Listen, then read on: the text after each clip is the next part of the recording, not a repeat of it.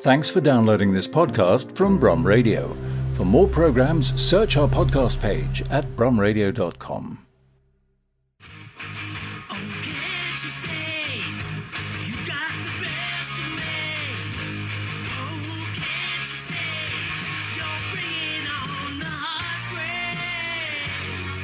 Joe, I want you to go higher right there. I can't go higher. Yes, you can.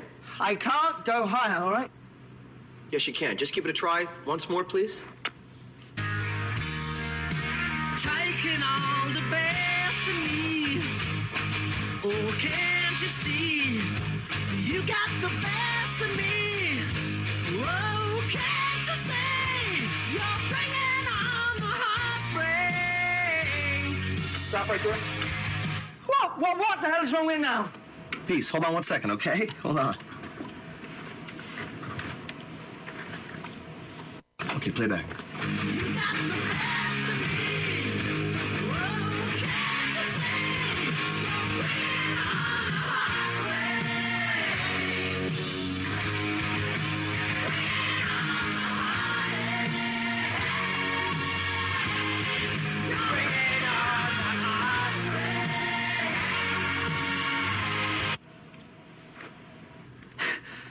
How, how'd you do that then? I didn't do anything. You did it. No, you tricked your dog. Listen to me, guys. You got it, okay? Now, you don't know where it is or how to find it or how to polish it once you do find it, but you got it.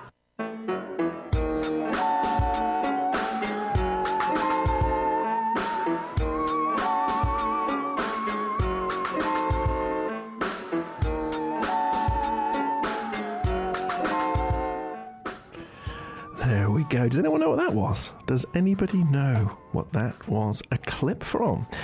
Uh, I'll give you a clue. If you aren't aware that this is the Screen Brum Show here on Brum Radio, uh, and on the Screen Brum Show, we talk about anything which has a screen.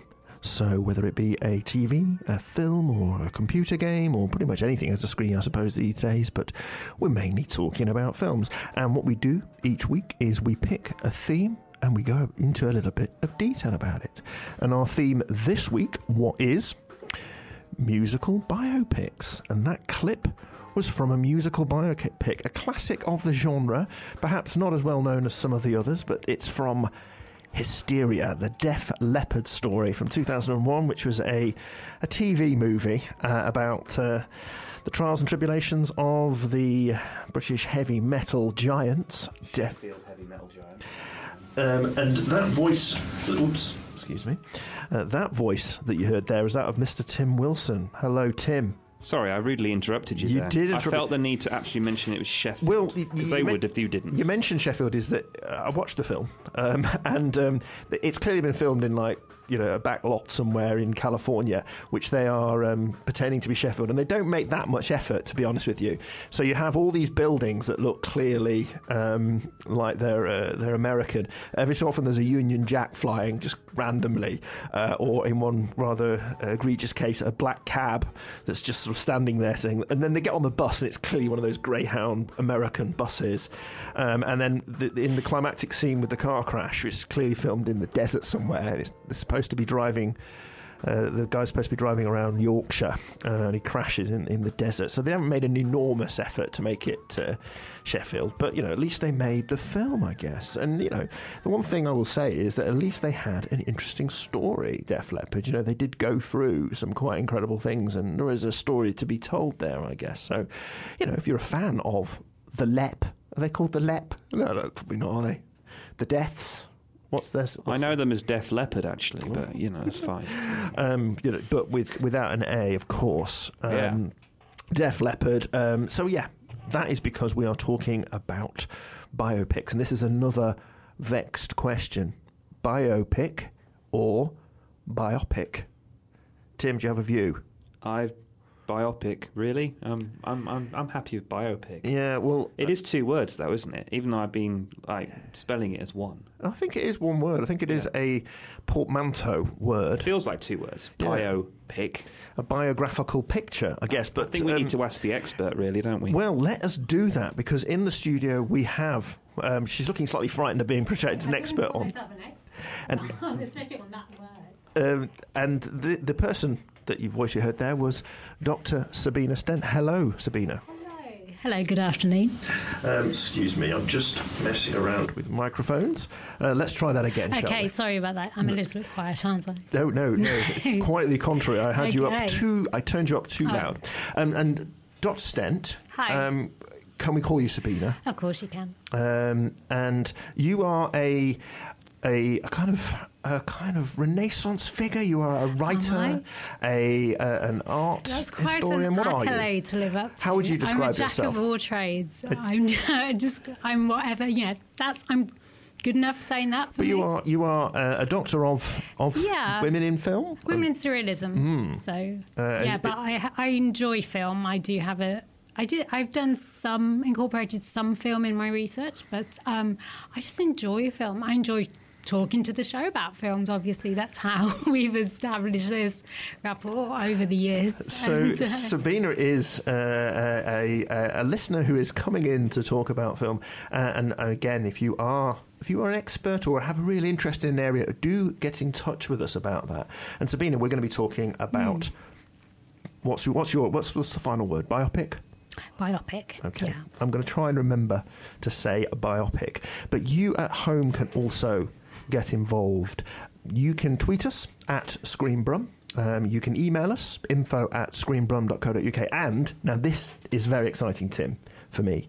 Um, it feels like a throwback to the, to the late 90s, but we have a chat room now. A Screen Brum or a Brum Radio chat room. So if you are listening to us on your computer, um, live. If you look at, next to the, the listen live button on the Brum Radio homepage, there is a chat now button. I think it's called chat now, and uh, you'll go in there. You don't need to register anything. You can just put your name in uh, or, or an anonymous name, and uh, you can talk to us and you can you can see other comments. I don't know how it's going to work. This is all very uh, I was going to say high tech for me, um, but uh, we'll give it a go. But you can try us many multiple ways. You can tweet, you can email us, and what we want to know is your favourite musical biopics. Okay, so we're going to give you a little moment to, to think about that, uh, and then we're going to be back with Sabina Stent. Who's going to be we're going to be talking through some of these Sabina, and perhaps some of the kind of classic classics of the genre or things that really illustrate a certain point. Um, but we'll be back shortly. So this track here I'm going to play from you is uh, the, from Great Balls of Fire, which is the um, biopic of Jerry Lee Lewis, starring Dennis Quaid and Winona Ryder from 1989. Quaid. Um, and this is um, the track is called. It's not by. It's not a Jerry Lewis track um, per se. It's uh, David Kemper, and it's that lucky old son.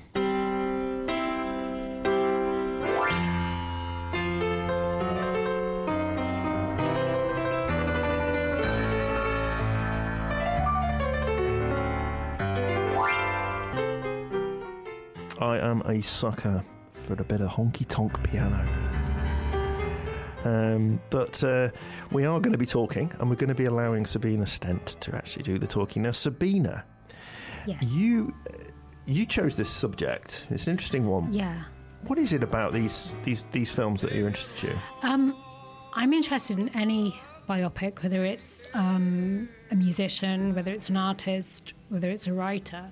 I'm just curious about um, lives and different lives. And um, if I enjoy an artist, if I enjoy a band, I want to hear more. An actor, even, I'd like to hear or learn more about their about about them. Um, it's like why I, it's it's also a reason why I enjoy reading autobiographies and biographies. So I think um, with music, with a, a musical biopic, you have the the added beauty of listening to a song that you like while watching uh, um, their life story or whatever it is about their life play out on the screen. I guess the question uh, the, for me, the tension is in this uh, in that area is: Do I want to go and see these films because I like the artist I- I- as a, as their art, or do I want to see them as a person? And there's tension there, you isn't have there? tendon. Yeah, I think I think it depends on the person. I think you can be, you can, I, th- yeah, I think you can. Some people go into a film not knowing anything about the person whose music they like, and they they discover something completely new. Um, other times you'll watch a film and you realise, oh, I didn't know that that was their their Hmm. song, and and so I think it kind of works both ways. But I understand what you mean about tension. Um, it can, and that tension can sometimes work in your favour. Hmm. It can sometimes backfire mm, absolutely abysmally. so, as we've seen quite a lot of in the the current release of, of Bohemian Rhapsody, Yeah, I which mean- is a film I haven't seen yet, and I've got I've got reservations about seeing it. I, I Tim, you're a big. Yeah. Uh, so Tim Wilson, if I haven't introduced you properly, is is obviously our co-host on the show, and you are a, you are an unabashed Queen fan, aren't you? Mega huge So off the scale. Have you seen the film? of course. Now, here's the question: because a lot of a lot of the controversy, not controversy, but a lot of the of the debate around this film is is, is that it's kind of sanitized, or it's kind of. I, I read a review that said it was a mu- uh, kind of a filmed Wikipedia entry, so it's kind of like this is what's happening, and that's it. There's no real kind of psychological insight or, or depth of relationship. Is that is that the case? Do you think? Okay, I, I will start. I, I start from the perspective that um, I don't know what critics were wanting to get out of this film, Yeah, well, this is the problem, isn't and it? uh, I know that there are a lot of critics that don't like Queen's music. Uh, the film is very straight. The film is very safe. Straight's a good boy- word for it, though, isn't but it? But boy, it doesn't it doesn't shy away from uh, Freddie's private life. It doesn't shy away from the um, excesses that what he went up to in the late seventies and early nineties. It doesn't shy away from. it. Yeah. You know, you may look at the 12A rating with a certain element of oh, it's a 12A, so they're sanitizing it. Hmm. Um, but um, yes, it's straight. But boy, But straight is the thing is, is it, it's a- straight washing has been the word I've heard used. That Mm. the idea that it, that that Um, you know his sexuality has been somewhat Dequeered, I've heard a lot of yeah. I, I mean, obviously term. we haven't seen it, Sabina. So. No, we haven't seen it. But, but yeah, do you do you, do you not agree with that? I don't agree with that. Um, I again, I come from the perspective again is what did what were the critics actually wanting to get out Hmm. of this? Because if their if their if their um, thing was not to go in and have a good time, then uh, this film is all about going in and having a good time. Hmm. I think And it- it protects. They are protecting the legacy of Freddie, and they are telling a particular point in time, particular thing, um, particular element of the Queen story, which is to tell a very glorious and also a, t- a tough story of Freddie as well. So, and I think it does it very well. It does do it very Wikipedia-y. It does actually make some mistakes in the timeline, which, uh, if you're a Queen fan, can be annoying. but on the same token, I had a joyful two hours. Yeah, this is this This is is this is the thing, and I and I, I I'll come from the perspective sometimes that I, we'll talk about bio, biopics. Sorry, it does sound like a medical uh, procedure. I think biopic. I don't like uh, it. yeah, and how it you know it is a much maligned genre, but I do believe that Queen have always been uh, a bête noir of critics, and that the, the popular the popular consensus will always um, win out over that. Yeah, I mean it's it's been a it's been a big box Coming from a snobbish success. person like me, Well, no, I think, but I think, uh, I think you've, you've really touched on the thing there, though that, that you know Sabina was, was talking about earlier on. Is, is there is this tension between why do I want to see this film, and it, it, you don't have that with a norm with an, uh, any other type of film. Is do I want to see this? You know, because I love the music and I love the excitement of, of seeing Live Aid from a different angle, or do I want to see it because I want kind of you know psychological depth? And some of these films do that, and some of them don't. That's nothing a problem. Not I think with the with um, we will um, we will rock you is is it we will rock you Bohemian- Bohemian Rhapsody? Rhapsody. Yes. We Will Rock You was taken by of Ben course, Elton. yeah. Um, I think as well it's been marketed as a Freddie biopic Hmm. rather than a Queen biopic. So I think if um, you go into it thinking it's a biography about the band, I think you may have a different perspective than if you go into it expecting Freddie's life story. And I think all I've heard in the in the run up to this is to do with Freddie, and so I kind of feel that I want something a bit more because You as- wanted a three-hour biopic about John Deacon, did you? I didn't watch it. No, I didn't want that. I don't want that. I also look. I But mean, kind yeah. of- but Yeah. I would, I would. I'm quite curious about him as a, as a person in someone. You know, I think that. I think. I would go that they're not. It's not necessarily uh, their private lives are not necessarily particularly interesting, apart from Freddie's.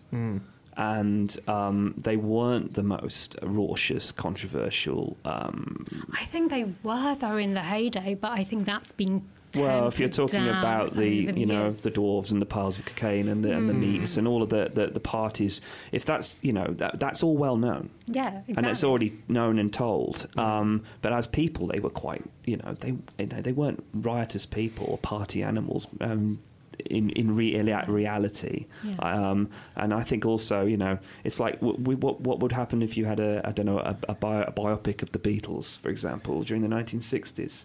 Until the late 60s, I wouldn't say, you know, apart from you know the the, the trap the thing about fame and how they dealt with that. You know, you can mm, the, the term is mythologize, I guess, and but I just think they wanted to tell a particular part of the story that was quite, you know, it was a positive step tale. There was a down point. There are periods of decline in the band. There are tensions, and they tell it in a in a kind of rip roaringly popular way. And it, I guess in that regard they succeed. But if you're looking for the warts and all private life stuff, they do deal with it. They do they do showcase it, and they do it as well as they can within a 12A genre. And they were going for that. And I, I'm, you know, I again I went in with apprehension because the critics were all over it. But then I realised that the critics have always been all over Queen from the get go. So I know- do believe that there's a lot of that. I think as well Um, because Freddie is such a loved figure. Yeah. I think he'll always be a very loved figure. So there's always that you want to, I think, do him right on screen. And I think a lot of people felt that he wasn't. Even though Rami Malek does a, a really, he does the best he can do with the material. Because I've heard the material isn't that stronger script. I could be wrong. I think what we should do at this yeah. point is talk about films we've seen. Yeah, Um, yeah. best. Yeah. I, I, I, all I say is, day. if you're going in there to have a good time, you will have a good time. And boy, does Rami Malek just absolutely throw himself Mm. at it. Lucy is. I'm really sorry, everyone. Lucy's microphone doesn't seem to be working at the moment. I'm going to invite Lucy to come into the studio. She's in a separate room to us. So why don't you come in, Lucy, and give us what you have to say about this? Sorry, everyone. Our technical. We love technical gremlins on this show. Yeah, it's That's another- part of the deal. Another This is deal. live. So this is Sorry, Lucy it- Beth, it's- our It was producer. only a, a thought. I'd kind of lost interest in it to a point when 'cause it was originally meant to be Sacha Baron Cohen um, playing Freddie Mercury. And which Ben I- Whishaw I- as well at one point. Yeah, and I, I thought he would be perfect for it. Me too, yeah. But he dropped out quite a long time into the production um, because the band were interfering to it in the in the process so much that he felt it was completely unfaithful to any kind of reality that that was about him and dropped out when they were quite far into production. This is an age-old debate, an age-old issue, uh, issue with all of these films. I think is that so many of the films that you know that are popular and we like to see are from bands that are you know from even if they're from the 50s and the 60s. They, these guys are either still alive or their families still alive or people. Alive. You know, there's there's there's enormous amount of pressure that you you don't get with you know you wouldn't get if you were doing one you know a, a, a, a biopic of, of J.S. Bach or something. You know, you wouldn't have to worry about you know Bach's family getting involved or his bass player. I don't know much about Bach. Probably didn't have a bass player, did he? It's not how it Had a double bass player. Very good. Many. Very good. Um, so, so um, Sabina, you have got some films you want to to talk about. Yeah. Um, would you like to? So we've got a sort of a broad top five here. Yeah, a very, very broad top five. I kept chopping and changing. I kept swapping things around, and I still have more that I would have probably we'll probably drop in as we talk about them. Um, do we have any particular order, or we No, just s- begin where you want to begin. Um, I think should we start with the Buddy Holly story because I think that's a that's a really good musical biopic, and it's what I really want to see on screen. It's got you know good music. It's acted well. Gary Busey is doing Gary Busey, the remarkable Gary Busey, who. Um, you know, he, he sort of changed his physicality. He lost weight. So this is from about 1979, is it? Or Se- 78. 78. He won an Oscar. Um, he sang live. And I think that's a big bonus if the actor is willing to go that extra mile and really inhabit the character. And it's a really, it's a good film. It had complaints because they omit certain managers. They there were certain things later on were complained about, and um, but it it covers all the certain points of him with the crickets, and then him until that that um, faithful aeroplane crash, and it's a good, f- entertaining couple of hours, and it covers all the bases that you want in a Buddy Holly film. Okay, there were some some areas that, as I said, there there were complaints afterwards, but it seems to be a universally one of the one of the only universally um, praised films. We have had someone mention it on Twitter. Actually, I can't remember who it is, but that has definitely come through, and and it made it a stage show as well, hasn't it? I don't Yeah. know how faithful it is to it, and and a good double bill with La Bamba. Yeah, definitely. Same ending. Yes. yes. yeah. So it sounds a little bit bleak there. An excellent choice. So that is uh, 1978's The Buddy Holly Story. Um, and we're going to be going through um, top, top fives as well. So I'm going to jump in with one while we're here as well um, of top fives because we'd like to hear from some of yours. Um, we've had loads of, of people contribute already. A couple of people have mentioned, um, Tim, you mentioned the Beatles Backbeat Yeah. the Beatles film from about 1995, I think. Midlands Movies have mentioned that, and Robin J. Harmon has tweeted in about that. That's got um, a Ian Hart as John Lennon, very good in it. But weirdly, with that again, you had they they didn't sing it live, but they didn't also didn't use Beatles music. So there is they did covers. They had other band, uh, other musicians doing covers. I'm not quite sure what the, the point was with that, but uh, they did. Um, Feathers and Wings, hello, Feathers and Wings. Always great to hear from you. Loads of great contributions from them. Uh, Sid and Nancy.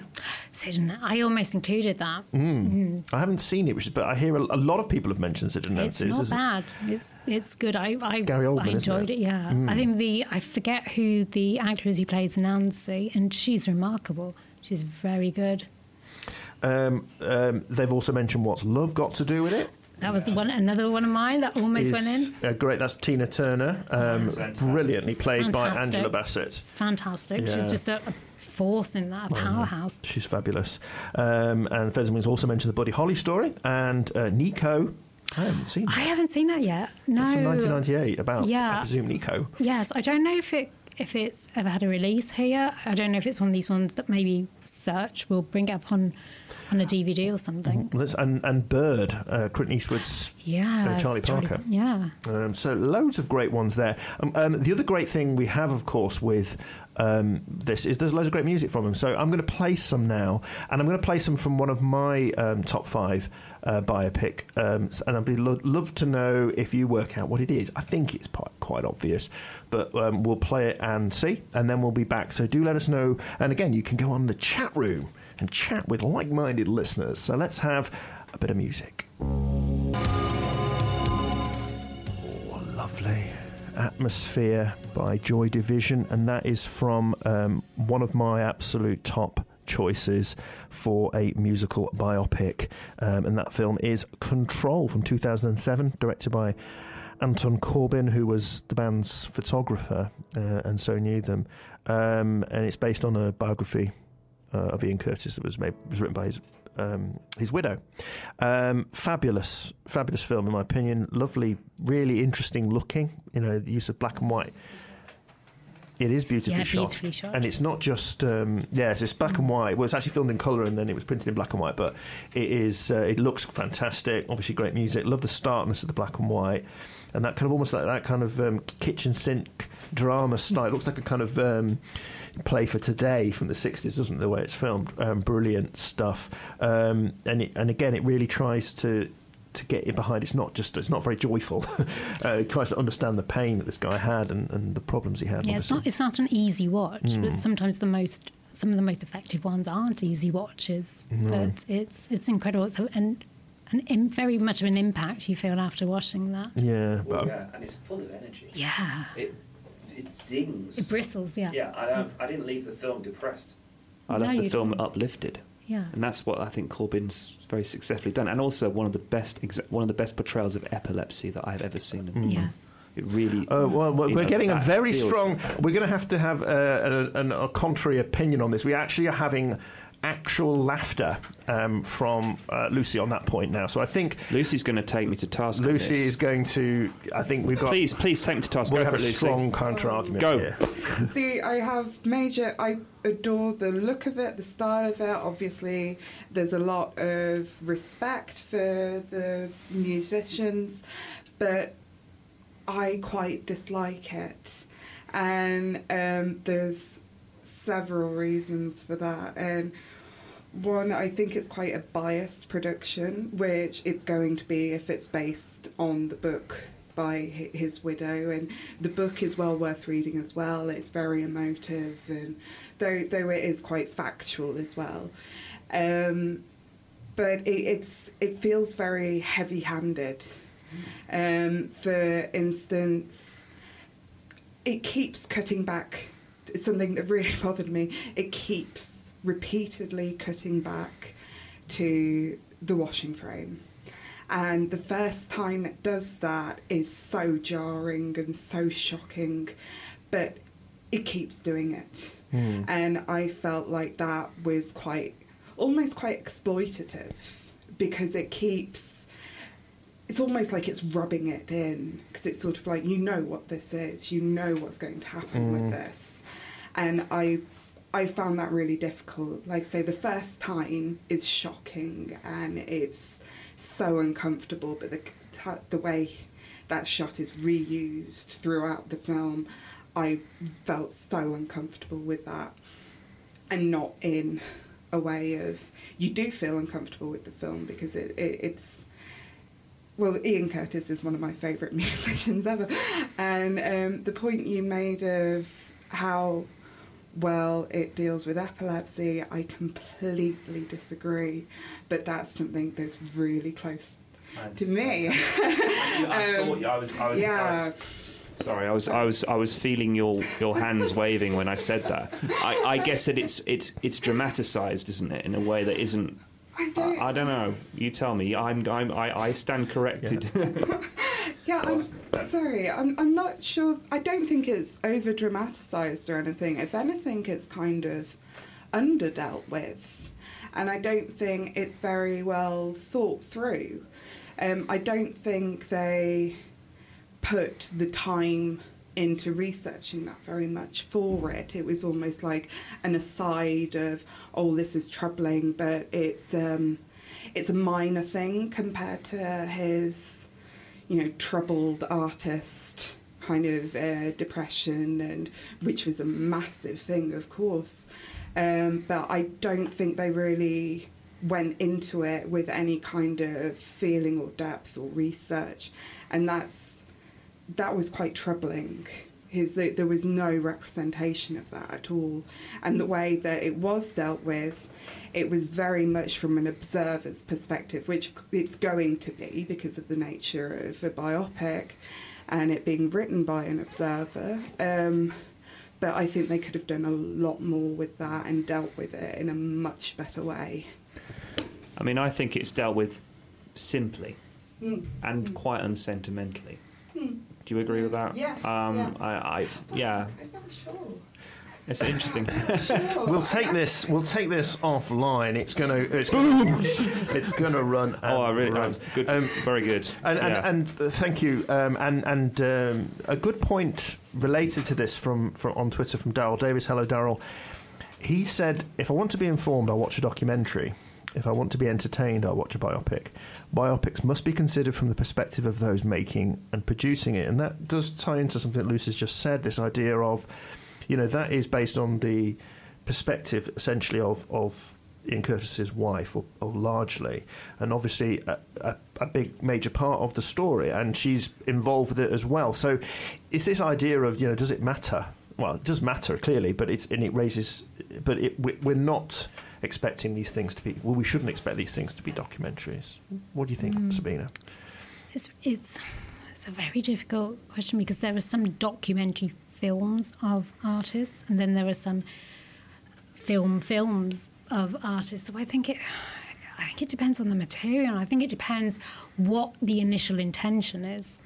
If you want to show a live story in terms of celebration, or if you want to show a live story um, just to inform something. And I think, but I think that's something as well that that can determine whether a film or documentary is successful or not. You need that clear indication what you're trying to do from the get go. There's no point making tr- saying you're going to do a serious film, then end up into like a pastiche territory mm. halfway through. Is sort of change your change your mind. So I think that's something it needs to be clear, mm. and I think it depends. What, yeah, what what you want to. If you want to focus on a, a general life, then maybe. I think I just think there's so many angles to consider. which is good, which is Yeah. which is why we like them. We've we've had a couple of people talk about um, uh, um, Ken Russell's um, Liszt. He's done uh, Mahler and Liszt um, biographies, um, and uh, very. I mean, put it this way: Lisztomania. Um, that's Liszt is played by Roger Daltrey. Um, there's a scene with a rather large male organ um, that he rides around on, I think, um, and he opens the film flying a spaceship. So you know, I'm not sure there's an enormous amount of you know exact historical uh, veracity in the spaceship scene at the very least. So you know, it's about creating an impression. So um, thank you. Uh, that's um, Brum Cinema Addicts who's tweeted in about those films. Um, so Sabina, we've talked about the Buddy Holly pick that movie. Is there any any others that you want to uh, to have as your Um, should we go for Hilary and Jackie next time? tell okay. us tell us about that? I've chosen this one because I think it's one that doesn't really. It gets mentioned. It's a very good film about um, the cellist um, Jacqueline du Pré and her sister, the flo- fl- Do you say flautist or flutist? I'd say flautist. Flautist. We'll go for flautist. Let us know, audience. Hilary du Pré and um, Emily Watson is uh, Jackie and um, Rachel Griffiths is Hilary. and it's two sisters very close, and it follows them um, up until um, Jackie's death at the age of forty-two. She died from MS, so they would both grow up very close, um, very close sisters, both musical from a very young age. Um, but Jacqueline, um, she's this virtuoso cellist, and her star kind of goes stratospheric. And she becomes this world-renowned cellist. I can't say it. Um, she plays, you know, concert halls, travels the world. And Hilary goes the more domestic route of raising a family in the country, having children.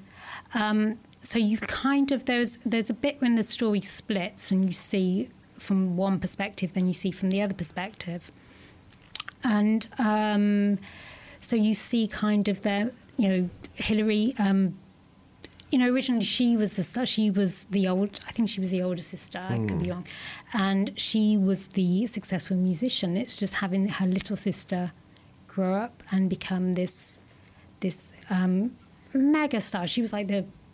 I know, you, like you were saying um, when we were talking the other day about um, can films about classical musicians portray um, the subjects as rock stars, and I don't think this does because um, when Jackie finds out she has, she starts dropping her bow mid concert. She starts profusely sweating, and it fi- she finds out she has um, multiple sclerosis. And some of the scenes are absolutely harrowing and fright, and they're just, you know, it, it's it's quite. It can be quite a tough watch towards towards the end. Um, it was it was rumored to be based on Hilary's book, but it I don't think it was. I think she was writing her book the same time the film was being written. But she got a lot of criticism. I think her own daughter said she should be ashamed of herself. Um, Julian Lloyd Webber said it was disgusting. They shouldn't have portrayed her like this. Jackie. Um, yeah, they said it sapped the joy out of Jackie that she was. They show her that she's kind of, you know, she's not. They they said it lacked joy. It lacked joy even when Jackie was seriously ill. That she still had this joy within her, um, and it said it does away with that. But Hilary said she wanted. She said, you know, this was what I saw. This was what happened. So I think there's always that thing of when a family member sees something, a close family member sees everything rather than what you know your friends your friends see around you. Um, but there's one scene towards the end, and she's it's just before she dies, and um, she's having you know she's you know shaking uncontrollably, but then she she's Hilary's like giving her a drink, and then she like blows a raspberry at her and spits the water everywhere, and it's quite funny because it's something that you could see they used to do as children, and she still retains that that personality in her, even though she's completely you know her body is is failing her now but it's a very interesting i mean it's you know uh, emily watson is, is fantastic she's always always good um, and even people complain that she doesn't do the, phys- you know physicality right that um, Jacqueline du Pré was very expressive when she played the cello. She used to move around a lot. She was she wasn't um, a classical musician who sat still. She was very very animated. She moved. She swayed, and you know it's hard to get to get it bang on, but she does a she does a good job, and it's it's a it can be a tough watch, but it's a fascinating watch, and I think that's one of these these films that are always you always hear about, you always see, and, and I think it's it's very good. Very good cast as well. I, I have to admit, I haven't, I haven't seen it, Yeah. uh, so I can't, I can't comment too much on it. But I mean, I, again, one thing that that you said there that really struck me was this idea of people really scrutinising the performer. Yes. Uh, you know, because th- that is obviously what they're so, you know, where everyone knows them for. And um, it was the same with, with Ian Curtis. I remember an interview with, with Sam Riley when that film came out saying, you know, he had to do, everyone was asking him how is he going to do the thing. And it was that dance that, that Ian Curtis did. And, and, and, and he had to really focus on that. And that's a, must make it a real dimension of difficulty for the performers. And we've seen so much, you know, praise for, again, for Rami Malek and Freddie Mercury is they're they're having to you know do an impression of someone doing something that they were. Everyone has scrutinised every molecule of their body while they did, and it must be incredibly daunting. And uh, someone on Twitter, uh, Carl Josbury on Twitter, has, has talked about John Carpenter's Elvis movie, um, which was a TV movie, I think, from the 80s with um, Kurt Russell. And I haven't seen it either, but um, again, many people really, really praised his impression. His, his- you know, is an impression, I suppose, isn't it? But um, yeah, very good point. Keep your tweets coming in. Anyone who uh, who has seen. Um, Hilary and Jackie, uh, let us know what you think of it. I'm going to play some more music now before we get back into it. I'm going to play music from another uh, classical music um, performer. This is, um, if I can find it, this is from The Pianist. Anyone seen this? Yes, film? love it. Years ago, yes. Mm. Um, and uh, this is uh, a piece of music from there, Prelude in E minor by Chopin. No, it isn't because something is uh, going a bit wrong with our player. So we're going to until whilst I'm trying to sort that out, um, I'm going to play you something else. Um, he said. Oh, tell you what it is. I know what it is. It's the old classic of Blake's left his book lying on the keyboard and pressing the um, the buttons down simultaneously. Do you remember a show? Was there a show I remember when we did it many months ago where your daughter was in the Spotify playlist that you're playing from? Yeah, that we, it we, was we, interfering from. We're trying to pretend that doesn't happen, but she was listening to so Mamma Mia, Here We Go Again was cutting out a lot It was pretty um, as we as we went on. Let's have another attempt, uh, if we can. Still not working properly. At Prelude in E minor. Any joy for this? Anyone? Anyone want to play some music? No. Don't know what's going on here. Um, so, whilst you're all chatting amongst yourselves and I'm panicking, Maybe Roman Polanski has been embargoed here. yeah, maybe. Um, let, statement. Let's, um, let's uh, play. I'm going to play you um, a clip now from one of my uh, top choices here for a biopic, and I'm not sure whether that you're going to let me have this because it's not really a biopic of a musician. I'm not sure. So I'm just going to play the clip, um, and, uh, and hopefully many of you will know what it is. Tony, you did a good job. Basically, you were right. Sean is the greatest poet since Yeats. This is amazing. Can I have it in writing? It is already written in the sinews of history and the hearts of men. It's a pity you didn't sign the Smiths, but you were right about Mick Hucknall. His music's rubbish and it is. Vini Reilly, by the way, is way overdue a revival. You might think about the greatest hits. It's a good idea. It's good music to chill out to. Yeah, you're right. I usually am.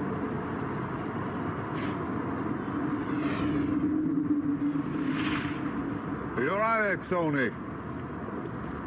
Yeah, I've just seen God. You did what? I've just seen God. Did you? Yeah, What did it look like? look like me.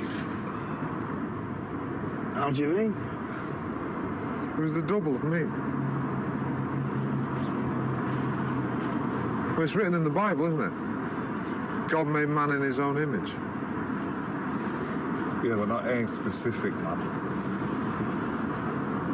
No, but if you'd have spoken to me, it would have looked like you.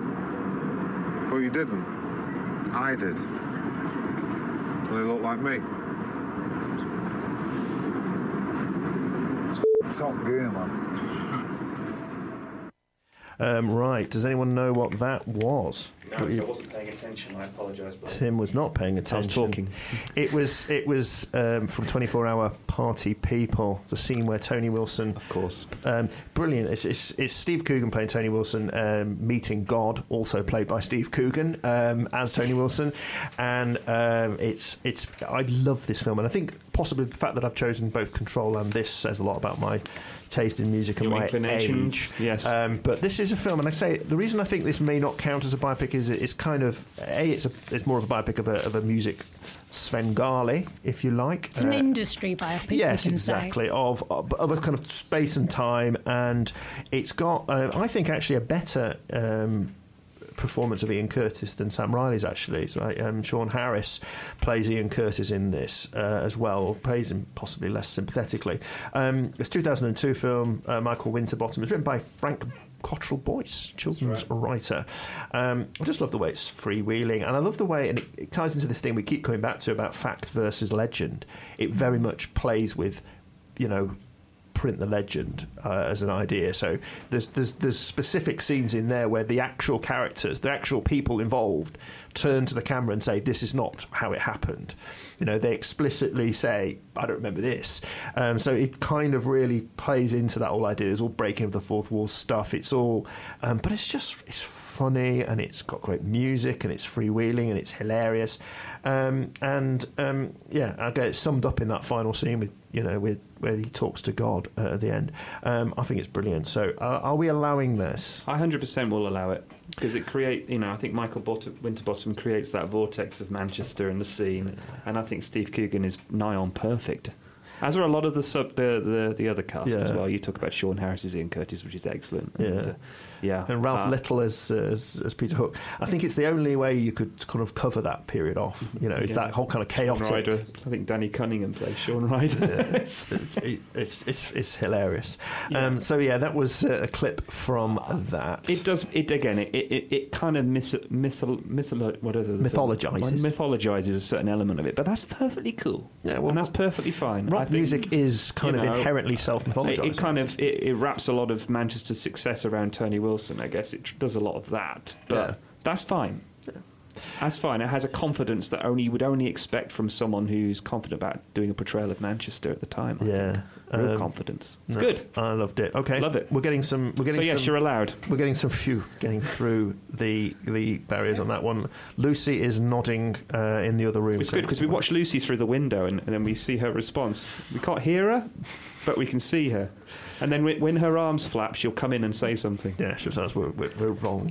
No, no, it's So wrong. you, you've seen it, Sabina. I haven't seen her. Oh, I haven't seen Yeah, her. well, that's your weekend. That's I my tell you. weekend viewing. It's It is- joyful. It is. It's, Okay. it is a joyous thing, and particularly if you if you were there, man, like I was there. I've seen the, the. I was. I was quite taken with the clip with all the clips I've seen of it so far, Yeah, and it does look like a quite a hoot. Yeah. Yeah, it's interesting, and, and again, it, it it uses real footage. So Yeah. Tony Wilson, as you know, as Tony Wilson appears in the film, um, and you know, it just it just as I say, it's just Steve kind of- Coogan's good though. He's very good, at, at like making himself into these. Yeah, these I, I, have you seen the trailer for his Laurel and Hardy biopic? yes. Yeah. Um, I mean, him. John C. Reilly's amazing. and He's good in everything. The prosthetics he has on as well, he just looks exactly like him. But they they've got that. I mean, they look. I'm really looking forward to that. I hope it's going to be a great um, biopic. Um, so we've covered off some. Tim, you haven't um, given us any of your your top fives. Is there anything you'd like to add at this point? I would like to enter Behind the Candelabra as an Uh-huh. entry. Um, I love this film. So this is Steven Uh, Soderbergh, isn't it? Yes, uh, post retirement. yes, his post first. I think it was his first film after his retirement from movies. Because Mm. of course, in the states, this was an HBO production. and It came out as a full cinematic release in the UK. Mm.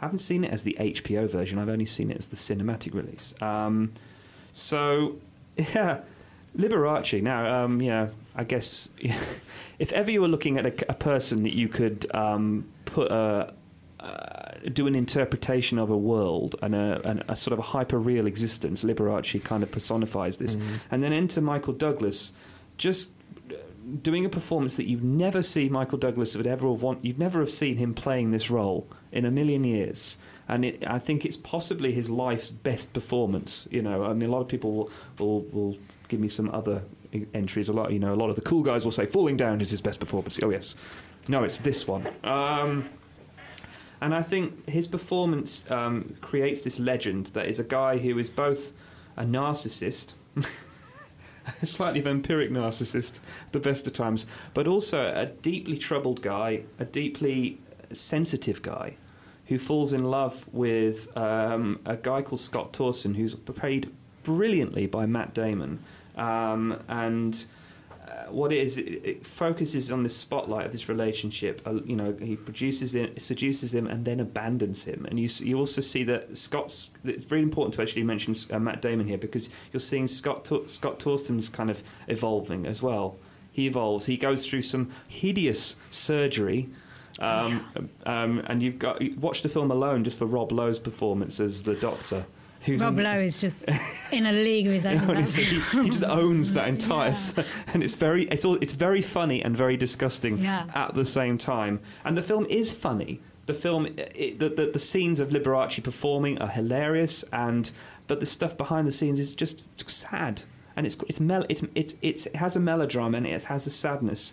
And the the film's the best bit of the film is the ending.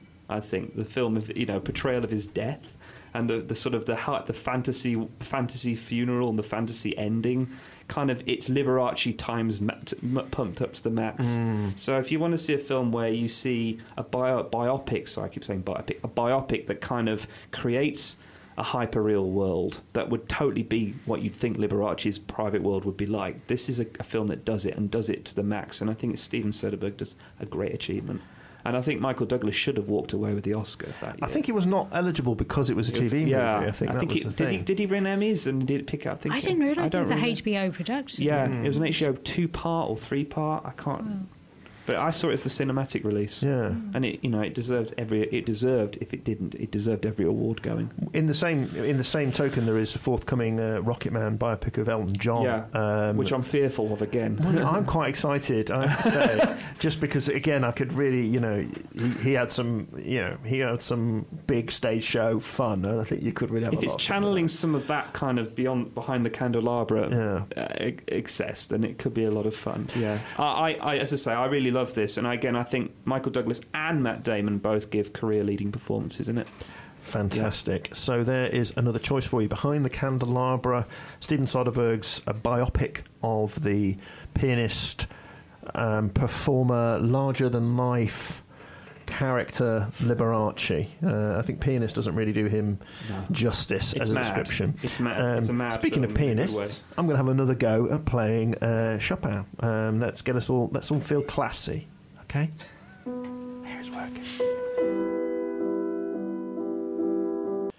Oh, lovely. So that is from The Pianist, uh, and that's a prelude in E minor, um, Opus 28, number four, uh, by Chopin. And um, thank you for your tweets. Loads of tweets. Really, really uh, enjoying reading those. Um, we talked briefly about um, the Elvis uh, biopic um, that John Carpenter made. Apparently, um, we have been told that Priscilla Presley, Daryl Davis tells us, Priscilla Presley was paid $50,000 to check the script for accuracy. Wow. On that one.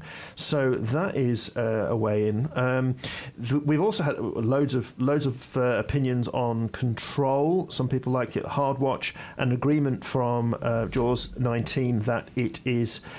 Um, a brilliant performance from Samantha Morton, um, as ever in there. Uh, Ricky has forgotten about behind the, behind the candelabra, um, so thank you for being reminded. We hope. Um, and um, now uh, here's a difficult one. Keith Bloomfield has tweeted in, hoping we'll mention Frank. Now this is a fantastic film. But I'm not calling it a biopic. So this is a film. I don't know if any of you have seen this. It is a film where um, it's it's really hard to explain what's going on in this It's film. It's a fictionalized biopic, can we call it? Yeah, that? I mean, it's it's really it, the, the Frank Sidebottom was a, a character from from Manchester in the sort of eighties and nineties who wore an enormous papier-mâché head. I met him on a number of occasions, and I have to say, I had conversations with him, and it is very weird because you can't see. You know, you look at his face, and it doesn't. It's not at all obvious how he could see out of it. Um, so I was having a conversation with this large papier-mâché head and talking to it. Quite weird, um, to say the least. Um, and then uh, Michael Fassbender played him in the film brilliantly. You know, a mega movie star, which you hardly ever saw his face in the film, but. Uh, and it is based on on um, a book or, or a script by Jon Ronson, who I believe did tour with Frank Sidebottom, did know him as an individual. So there is that level of veracity. But you know, I'm not calling this a biopic. A great film, Keith. Um, but I'm not letting it in uh, our categories, I am afraid. Um, but uh, our guest, Sabina Stent, is um, a devotee of this of this genre. Do you have any other film? Well, let us know your next choice, Sabina. Okay, um, The Runaways. Mm. The um, yeah, I thought we'll go for that one. Uh, it's, it's, and it's about. It's where well, it was the formation of the Riot Girl scene, the Mhm. Runaways, the band, Joan Jett, Cherie Currie, and it was um, it was based on Cherie Currie's book, like her her her autobiography, if you want to say that, her time with the band. So it was written from her perspective, and in the film, Joan Jett is played by Kristen Stewart. Who's very good. I think Joan Jett actually approved her as casting. It was Um, possibly quite controversial at the time because. Kristen Stewart was seen as a sort of kind of teen. teen vampire. But- yeah, Oh, she, is fantastic. She's great in everything. She She's is brilliant. I, and, and and so is Robert Pattinson actually. Uh, Mm. Both of those two from there. So yes, Yeah. great choice. and Dakota Fanning Mhm. um, was Cherie Currie, and um, that was. I don't think she was as well received. She, she's good. She's she does a fair job, you know. And but um, Kristen Stewart's very very good in there, and their manager is played by the absolutely wonderful Michael Shannon, who's who kind of steals the film as their very lechy manager who basically who formed the band. He was like scouting Hollywood Boulevard for, for young girls to form this this band that became the formation of the Riot Girl soon. He, he did a great Elvis actually. If we're talking Yeah. performances in Elvis in Elvis and Nixon yes, film. yeah. Sorry, carry no, on. that's okay. No, but um, yeah, Michael Shannon just steals the film because Yeah. he's that fine line between being absolutely mesmerizing and just ghastly, and he just does that very, very well. But he's always just uh, just magnetic to see, and the music. I mean, it's it was it was received not too you know it wasn't you know um, it was quite mixed in, in terms of reception. Some people said it was it didn't go deep enough, and I think being based on Cherie Currie's book, it only went. Um, it had more depth on her life, her family life, because it was written from her perspective. Obviously, she didn't go into Joan Jett's family life as much because she wasn't, you know, she was the one writing the book. Mm. Um, but I think it's a it's a good watch, great music, and I think that's what you want. You know, it's great to hear these songs played, and yeah, it's it's a good fun, good fun watch. Fantastic. Yeah. Um, and when did this came out? When did this come out? This came out in 2010. Yeah. Um, let's have some music from it then. Let's play The Runaways. And, um, you know, I'm not a, a hugely knowledgeable about them, so I'm just going to go straight in Okay. with the, you know, the core. So, you know, forgive me. Cherry bomb. There we are. Beautiful harmony from uh, rock legend Mr. Tim Wilson there. That was Cherry Bomb by the Runaways from The Runaways, uh, the film uh, about uh, the Runaways, but as I say, the whole scene, the Riot Girl scene, this idea of. Cherry Bomb, when that in the film is a really good scene because Michael Shannon, who played their manager, was kind of showing them how to perform this song. So he's teaching this group of girls how to perform the song that would become one of their, their greatest hits. Take complete control of the band. Yes. Uh, well, this is Yeah. this is the danger in all these This things, is isn't it? Um, you see behind the the mask. And um, uh, thank you, Daryl Davis, for another tweet in about um, behind the candelabra. We were talking about the fact that. Uh, Michael Douglas wasn't actually eligible for a Oscar for his performance. Apparently, the film won two Golden Globe Awards and 11 Primetime Emmy Awards, including Wowza. Outstanding Miniseries or Movie and Outstanding Lead Actor in a Miniseries or Movie for uh, Michael Douglas. Daryl Davis is basically, um, he's one of our listeners that we hear a lot of tweets from, and we're really, really grateful for them. He is a, um, a walking filmic encyclopedia. Yeah, he probably knew that without looking it up. I don't think he. I think No, he's I got think this. he knew that. Um, so we're really grateful, Daryl, for you. Um, if we do any, if we make any terrible, terrible errors, do let us know. But you can always uh, do it offline as well if we're uh, if we're making too much of embarrassing one you don't want to embarrass us. You want Daryl Davis in your film quiz, that's certainly for sure. Very, very true. And thank you for lots of other um, tweets in um, from lots of people as well. Loads of really interesting ideas for films. Um, Daryl has mentioned um, uh, Song of Norway by Edvard Grieg. Um, he says it's not not necessarily a great film, but it has a fantastic cast: Robert Morley, Edward G. Robinson, Harry Secombe. Together at last. Off highway fame. yeah, he's mentioned Immortal Beloved as well, which is um, uh, Beethoven, as played by um, uh, Gary Oldman, who looks exactly like he does in. Um, And and Nancy. Well, that would be a show uh, in Dracula, I think. Um, uh, Dracul. He's also mentioned Lady Sings the Blues, uh, which I hadn't heard of, which is Daryl Diana Ross as, uh, I as heard of that one. Billie I've not Holiday. seen it. Um, we've had Lisztomania and Mahler by Brum Cinema, uh, of some Brum Cinema Addicts. Chronicle Art has tweeted in with Walk the Line. That was one of mine. And we're going to talk about that later. Um, Rob Shepherd of The Doors. Yes. So loads of contributions. That was another one of mine. Um, so, well, would you like to tell us about another Yeah. one that you'd like to recommend? Either walk the line or the doors. Let's do? Walk the Line. Okay. So this is uh, Johnny Cash, right? Mm, yes. So Yeah. tell us more. Um, obviously, Johnny Cash had some. You know, he must he approved Joaquin Phoenix to play him. Mhm. Um, I think I, it was made shortly before before his his death. Um, Joaquin Phoenix is good. He's good. He's he's not hundred percent convincing, but he is good. He again, he sings, doesn't he? Yeah, he does sings. Um, but Reese Witherspoon is she is oh, she is good. She's the best I- singer. she is June the Car- best. June Carter Cash is yeah, his wife. She's I don't th- I think her I think she's better at the drama in the film than she is at the singing. I think her singing isn't the best, isn't as powerful as. But I mean, it's difficult to match June Carter because June Carter had a completely unique voice. She had that sort of gravel that is very hard to emulate. Um, but she is she is good in that film.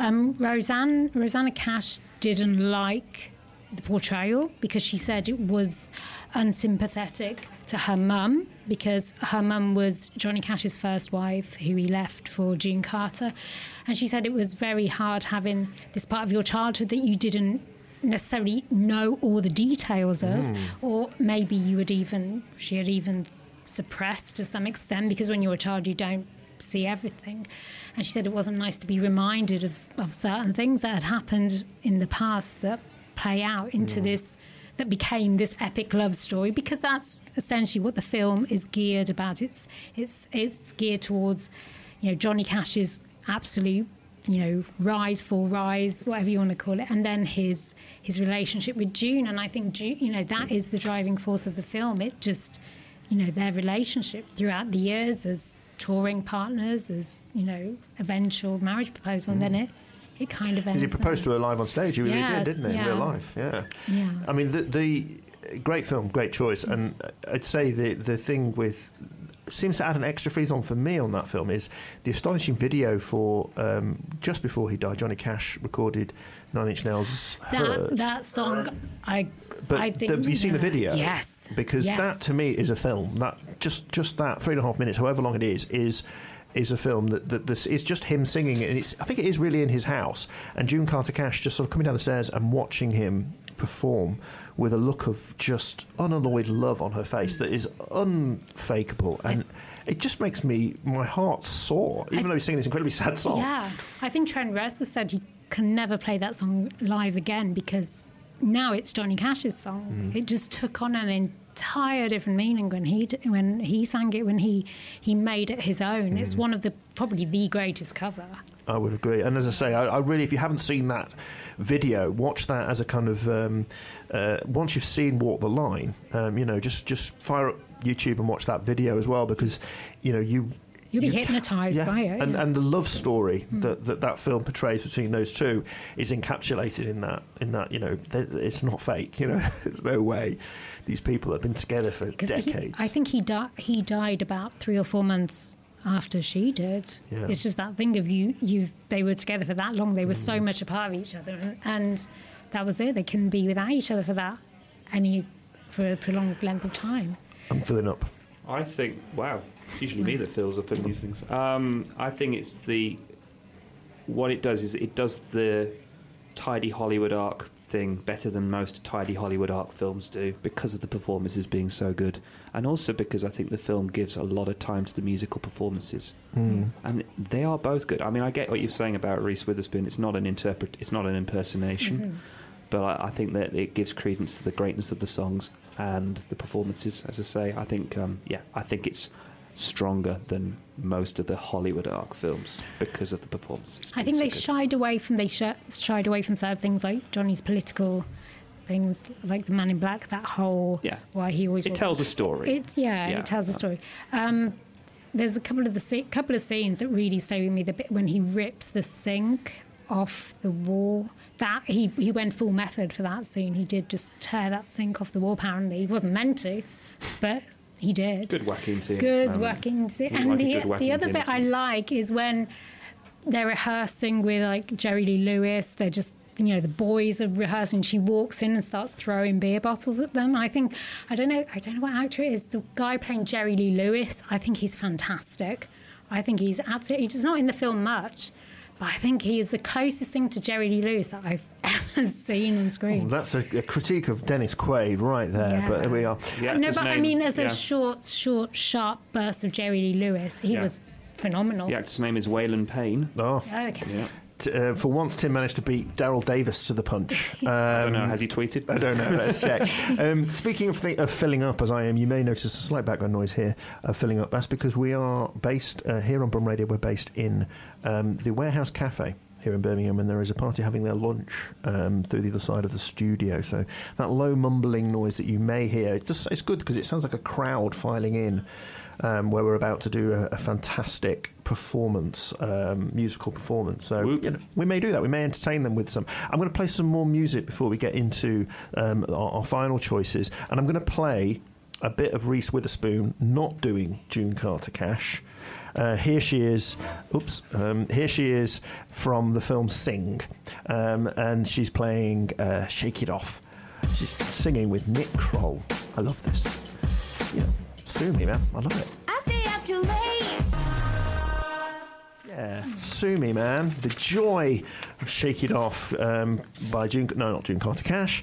Uh, Reese Witherspoon. Uh, not a biopic, but a musical film. Um, we're letting it happen. Um, again, loads of tweets. Loving your contributions. Feathers and Wings approves. With our comment on Johnny Cash and, and the Hurt song and the Hurt video. Uh, and uh, Daryl has, uh, human Rolodex, Daryl Davis has tweeted another fantastic um, film from director Michael Apted, Coal Miner's Daughter, 1980s. Sissy Spacek um, got uh, an Oscar for her portrayal of country legend Loretta Lynn. I haven't seen this film, but I wish I had. No, no one in the haven't studios, no one here in the studio has seen this, so we will be uh, looking that one up as well at the weekend. Um, now, Sabina, there's another film you want to talk about, which has a personal uh, place in my heart: The Doors. Mine Because, too. The Doors. I uh, love in my case, it's because um, there was a, a girl uh, at school I was um, been asking out for ages, and she finally agreed to come and see the film with me. Oh, Uh, that was that was it. We never met up again afterwards, but the film was out we did get to see it. So this was what 1991. uh, I believe it was 1991. Yeah. Yeah. So Yeah. and Oliver Stone, of course. Yes. So why do you like it? It's what I want from a Doors film, if that makes sense. It's everything I want. It's psychedelic. It makes me the beginning when he's the the whole um, when he's on the um, as a child and he sees the Native American by the side, and that kind of haunts him throughout his life. And Yeah. This is because he re- recounts this in yeah, American he Prayer, doesn't he? Yes, and I think that's. I, and then they, they drop that in. I know that was lampooned by Wayne's World, um, perfectly lampooned in Wayne's World. But I think it's it's as, as I said, it's psychedelic, and it, it has that feel.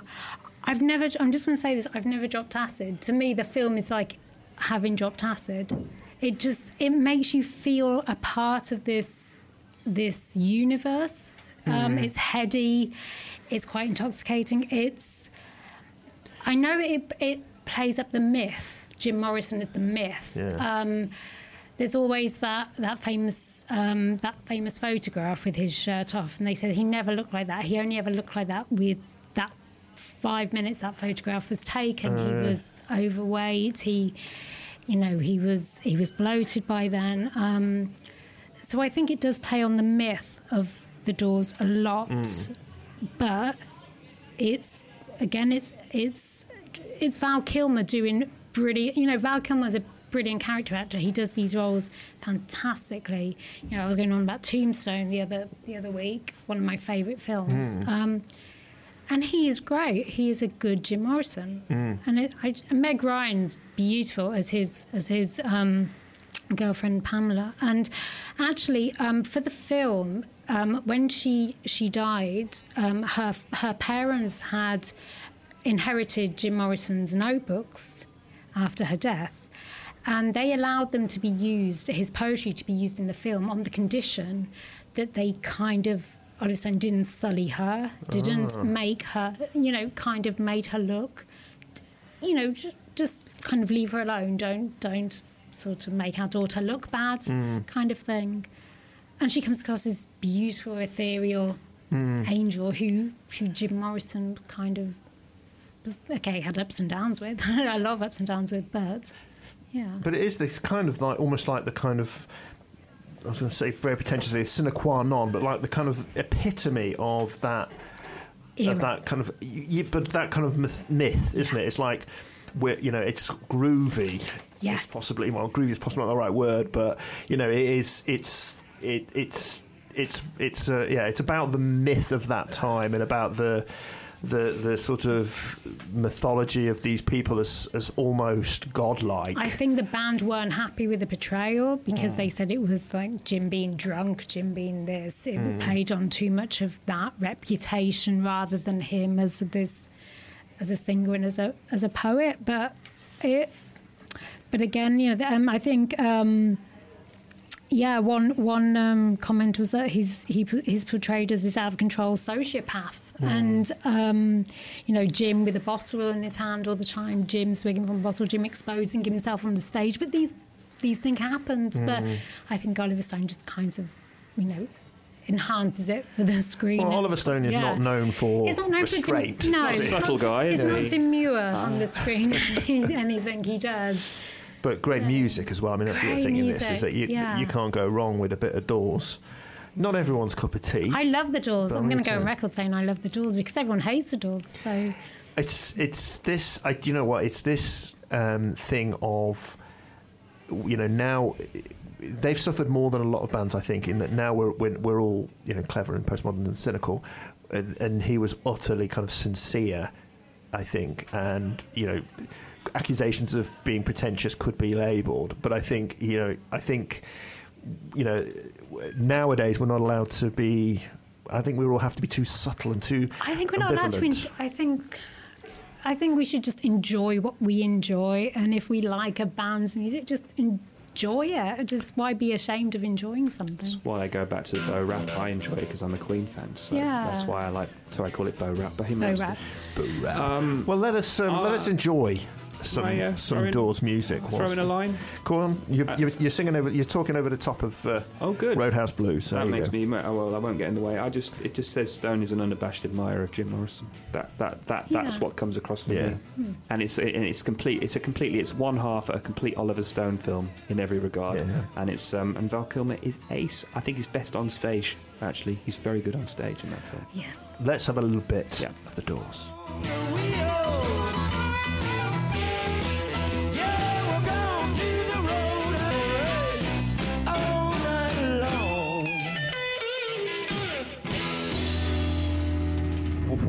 Little bit of blues from the Doors. That is not um, Val Kilmer singing. That is Jim Morrison um, from the um, the Doors, the, the film of the same name by. Um, uh, directed by Oliver Stone.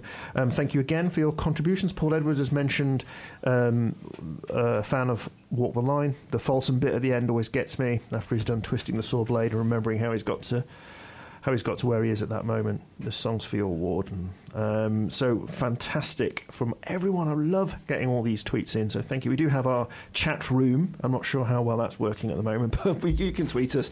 You can email us. So Twitter is Twitter is at Screenbrum and email is info at screenbrum.co.uk. We're going to be carrying on talking about our favourite um, biopics, uh, musical biopics, and I want to bring one up which uh, is, is is a very well known one, but it, it illustrates a thing I'd like to discuss, which is Rosencrantz and Guildenstern are dead, right? You know this is this is Hamlet retold from the point of view of some very very background characters, so they're wandering around, seeing it from a different point of view. I would love to see a musical biopic that's like that. So you know, Elton John's hairdresser, or um, you know. Um, Ozzy Osbourne's, you know, my, you know, rat, stage hand, rat yeah, wrangler, Yeah. Uh, all of those things. And and the film I was talking was thinking of is 1984's Amadeus, uh, directed by Milos Forman, Mm. about Mozart, because you know the the, the sort of arguably the central figure on that is not Mozart himself; it's Salieri. It's about his relationship with Salieri, um, and it's kind of from the point of view of Salieri. And I quite like that idea, and the way that the film does that is this idea of, you know. Um, what's interesting, I guess, we, we know everything about these people. We can, if we're fans, we do, especially. We know everything about Elvis and we know the way he looks and everything. So, quite interesting to get someone else's point of view. And it's interesting hearing talk about things like Hilary and Jackie, where it's a point of view from uh, not from Jackie, who's the, the megastar. It's from Hilary, and and it's not from Joan Jett. It's from her bandmate. You know, so it's, it's interesting that a lot of the films we've already highlighted have that kind of slightly different point of view. So I'm going to um, recommend 1984's Am- Amadeus. As I say, the other thing that, that Amadeus has as a dimension that a lot of the other films we've talked about doesn't is this sense of distance in time. So you don't have to worry about getting, you know, uh, Mozart's uh, widow to read the script in advance and check it for accuracy because no one knows the truth, and uh, there's a long uh, gap in there. So, um, and also, I think, for me, this might tell a lot more about me than it does anything else. Is it ties into this idea that we're all kind of slightly scared that we're not actually the main vic- the main character in our in our time and in our lives and our stories, and we're perhaps the uh, the mediocrity to other people's mega stardom. That's how I feel uh, on this show, anyway, particularly with all the guests we have through. So there we are. That is my choice: a Rosencrantz and Guildenstern for music. Amadeus. What do you think? It was on my list too. Ah. I always think that you should have a little Peter Shaffer in your pocket so that whenever you find something funny, you should just pull out Peter Shaffer and you go. um, uh, That's a terrifying image. oh, I love, I love that laugh. You, you should have got, you got the Oscar alone on that laugh. Um, yeah, oh, it's fabulously entertaining, Amadeus. Uh, yeah. Yeah, I've watched it many, many times. Um, and again, it does have Yeah. that thing of of you know maybe this is this is unfair, but trying to make you know he's, he's a rock star, right? You know, it's, it's rock and roll is, is kind of what he's doing, and having to perhaps there's a, there's a danger in there that it has to sort of force it into that into that category in a way that perhaps Hilary and Jackie doesn't. And I think it's it's a nice riff on the the mystery of genius and also the idea of competitiveness. I think Mm. that rides at the heart of it, drives it all the Yeah, way through. yeah. Yeah, it's brilliant. Very Um, cool. Yeah, okay. Amadeus, 1984s. Now, we're joined uh, in the studio uh, by Lucy. Now, Lucy is usually in a little sort of separate, uh, I'll say, pod, cubicle, office. well, it's larger than our studio anyway. Uh, but she's here with us and she's going to be joining in with some other contributions. Um, now, um, a- apart from um, control, have you had any strong disagreements, Lucy, from what we've been talking about No, so far? I think I've pretty much agreed with everything else. I like So I, I will refrain from getting all high fidelity Barry on you again. um, um, so yeah, you, you're in the clear on that one. Fabulous, fabulous. Um, now, um, Sabina, we've got um, half an hour left of the show, and there is another film that you wanted to highlight, wasn't there? Yes, La Vie en Rose. Good, good Uh, yeah. accent. Okay. Vie en Rose. So- That's, that's not as good as some other people would say it. So, So, so tell us a bit about this film. It's the biography of. I haven't prepared anything on this one because it's just one I, I just love. Um, Edith Piaf. Um, the phenomenal Edith Piaf. Um, her life. Is that? If that's meant to be La Vie Rose, then yeah. okay. Okay, Yeah. let's move on. Yeah. Okay. Reminds what me, was I- that? sorry, I, had, I, I used to have um, many years ago. This has just suddenly popped into my head. I remember a, a girlfriend I had at the time um, visiting her grandmother. And her, and her grandmother saying was talking about Edith Piaf, and she was really sort of you know sort of classic sort of little old lady, and she said, um, you know, she said something about Edith Piaf, and I said I didn't know who Edith Piaf was. You know, I was like twenty at the time, and um, and she didn't say anything. But then the next time I saw her, she she'd got a typewriter and typed out a little note, a little kind of primer of who she was, the the, the Rose of Paris and everything. And she typed it with an old typewriter. So I had this piece of paper with a kind of crib sheet of who Edith Piaf was. So that was my That's lovely. Yeah. You still got that? I haven't. No, sorry. No, you should have kept that. I know. I, I know. It was. Yeah. yeah. Yeah. Let's move on. But um, the wonderful Marion Cotillard as as Edith. Um, I I just think it's. I know she, she. I don't think she sang live. I don't think she performed. Um, I think she mimed, and I think that that came in for a little bit of stick um, from from people. But I, I can't remember. I can't really remember any what the feedback was from the film. Um, but I think it's a beautiful film. I mean, I, I defy anyone not to be moved by Edith Piaf. I think she's one of these she was one of these singers that you can just listen to her all day and you will stop what you're doing because when she comes on it's it's all about her. I mean, she was just had the most remarkable voice, the most remarkable songs. Um, and I and I just I do love the film. I think it's a beautiful film. I think there's there's one particular scene when it's um, her part. She's lost her partner, and at the time I. You know, it's showing her walking through her apartments, and it's heartbreaking. Do you remember which which scene it is? And it's just you know she's you know looking for him in her apartment, and obviously he's just died, and it's it's yeah it's it's she, Marion Cotillard's very good, and she's very. I think she's very underused in other films. I think in this one was her tour de force, and I think uh, she won the Oscar for it. And I think um, she's done a couple of other films since that maybe have. They've. I think she's just underused. I think she needs to be more things. She's just. She's a great actor. She's. A, she is good, and I know people said she didn't look like Edith Piaf. She didn't, but how can you resent? It was the great Edith Piaf. It's it's a tough act to live up to when, when you're playing someone like that. I who's universally adored. this this it, you know we've we've talked about it already Yeah. today, but this idea of you know this being being judged on the on the physical.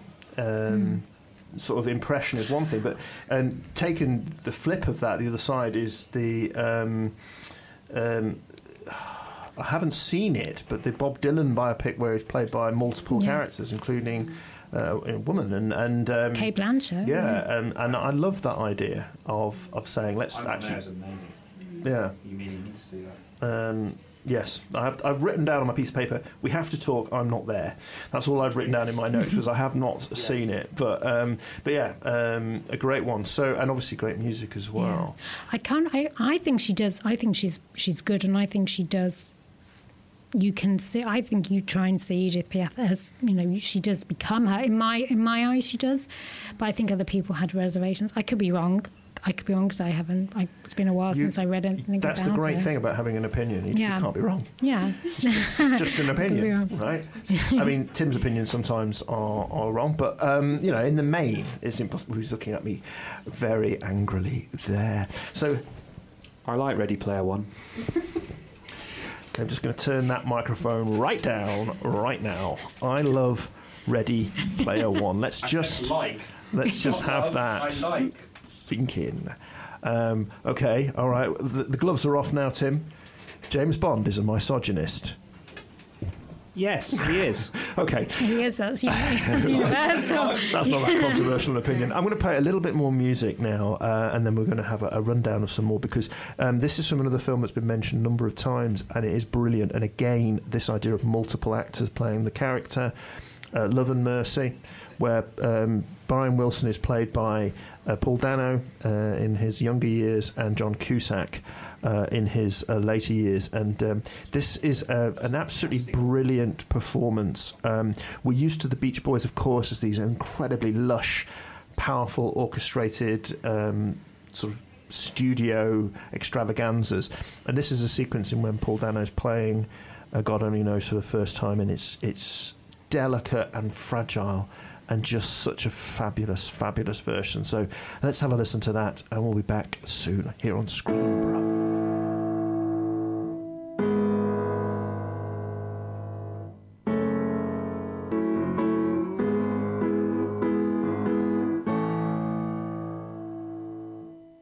Oh, lovely, wasn't it? God Only Knows, as played by Paul Dano from the soundtrack to Love and Mercy. This is a big, a big one for you, isn't it, Lucy? Yes, this was my big choice. So So, you that was a perfect way to start, even if it's made me tear up a little bit. So why do you like it's it? Unavoidable.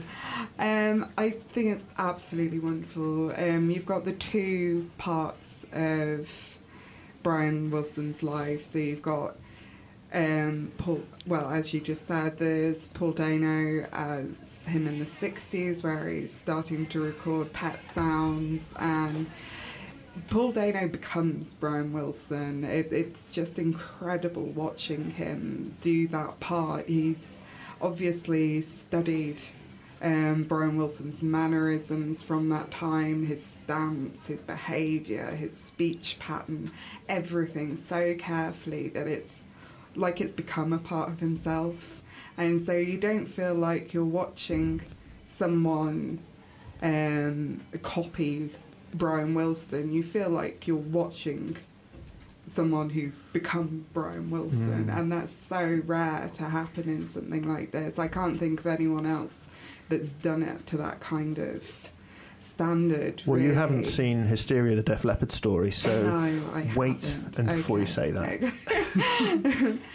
um, then you've got in the period in a period during the 80s you've got John Cusack and that is clearly played with such love and admiration of him it's a beautiful thing to watch and And It's, it's a very delicate thing because this is a point when he's not very well. No, and there's a and danger of it being exploitative, isn't it? So crass. yeah, because he's under Eugene Landy at that point, who was this awful, awful part of his life, who controlled him for um, a, a, a quite a period of time, and Brian was completely under his spell because of his problems. Um, he he's a very vulnerable person, and he's been taken advantage of so badly for a, a lot of his life.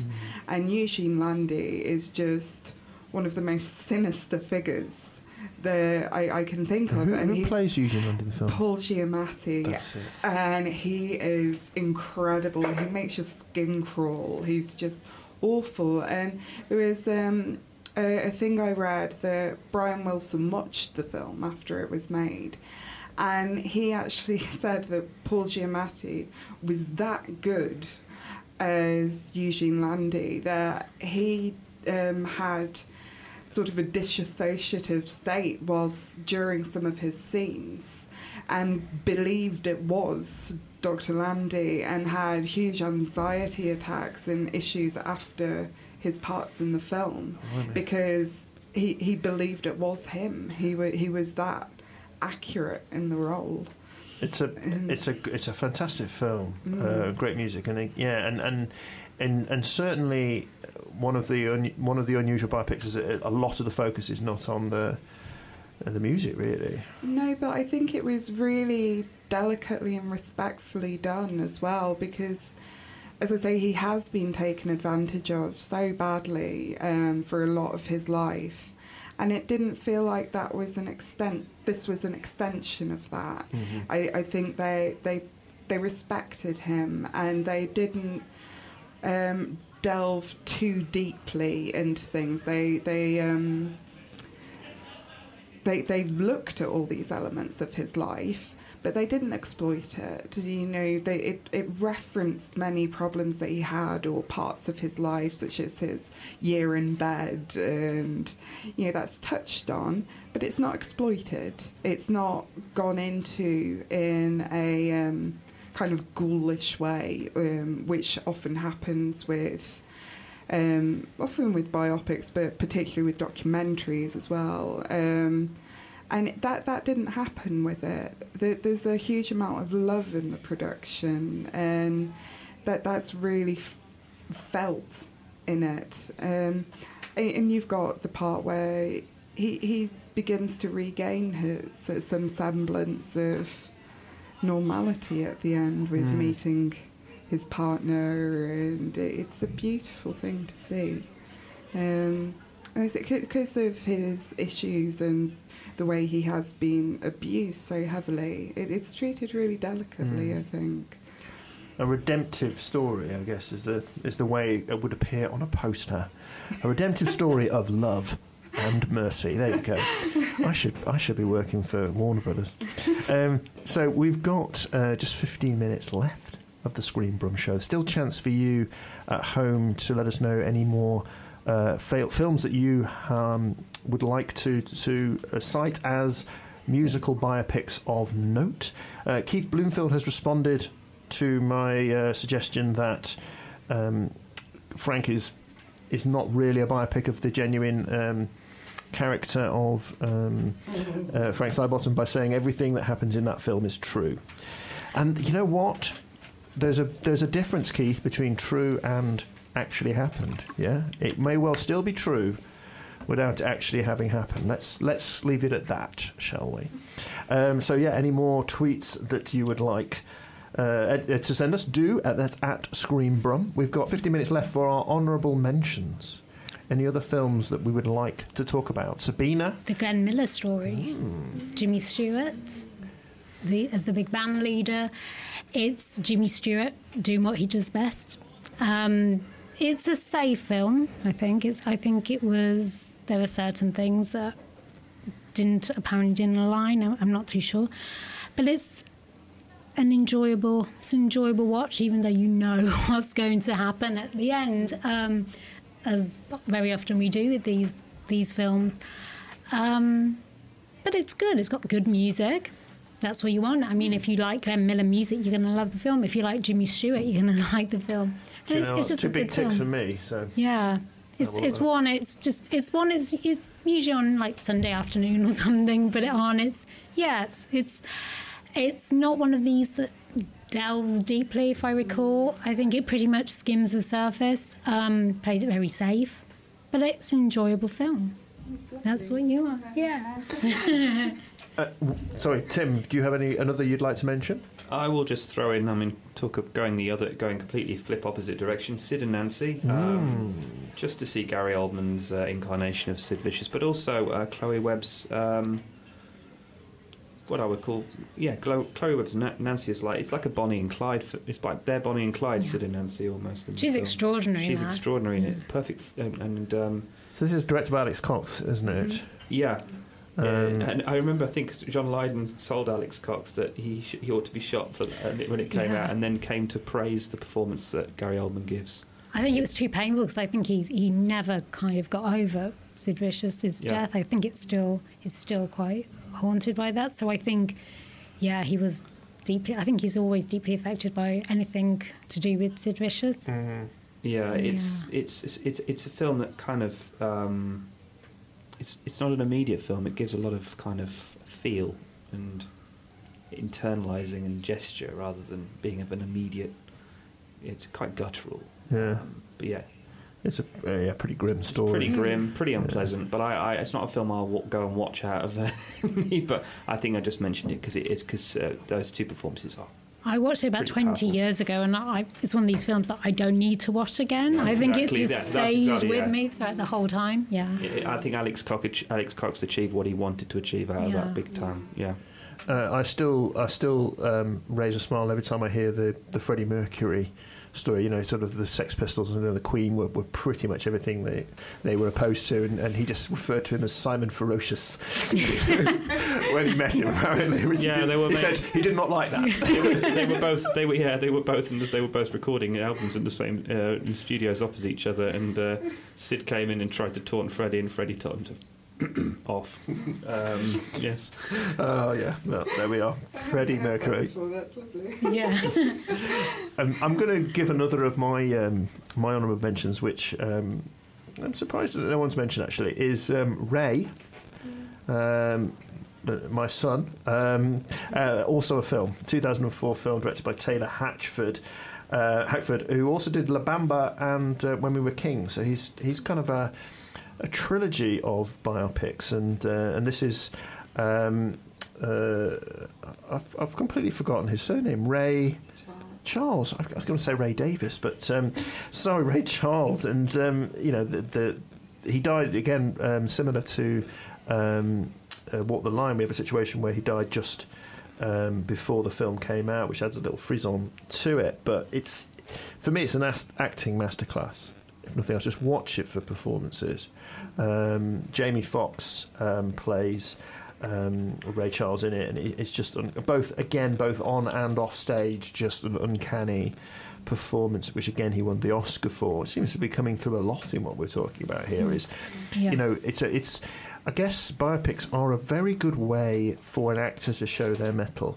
Um, you know, often you don't. I think that's the trick. The case with actors, it's very hard sometimes for the audience um, to, to sort of notice what they're doing.